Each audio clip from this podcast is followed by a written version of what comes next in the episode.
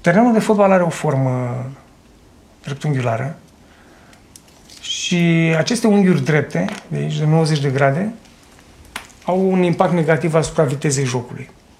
În primul și în primul rând, orice spațiu vid are tendința de a fi umplut cu ceva. Este un mic fragment în Biblie, în Apocalipsă, versetul trei, nouăsprezece. Eu, adică Dumnezeu, pe cine iubesc, mustru și pedepsesc. Mi se părea o contradicție totală. Deci Dumnezeu, pe cine iubește, mustră și pedepsește. Ce rost are chestia asta?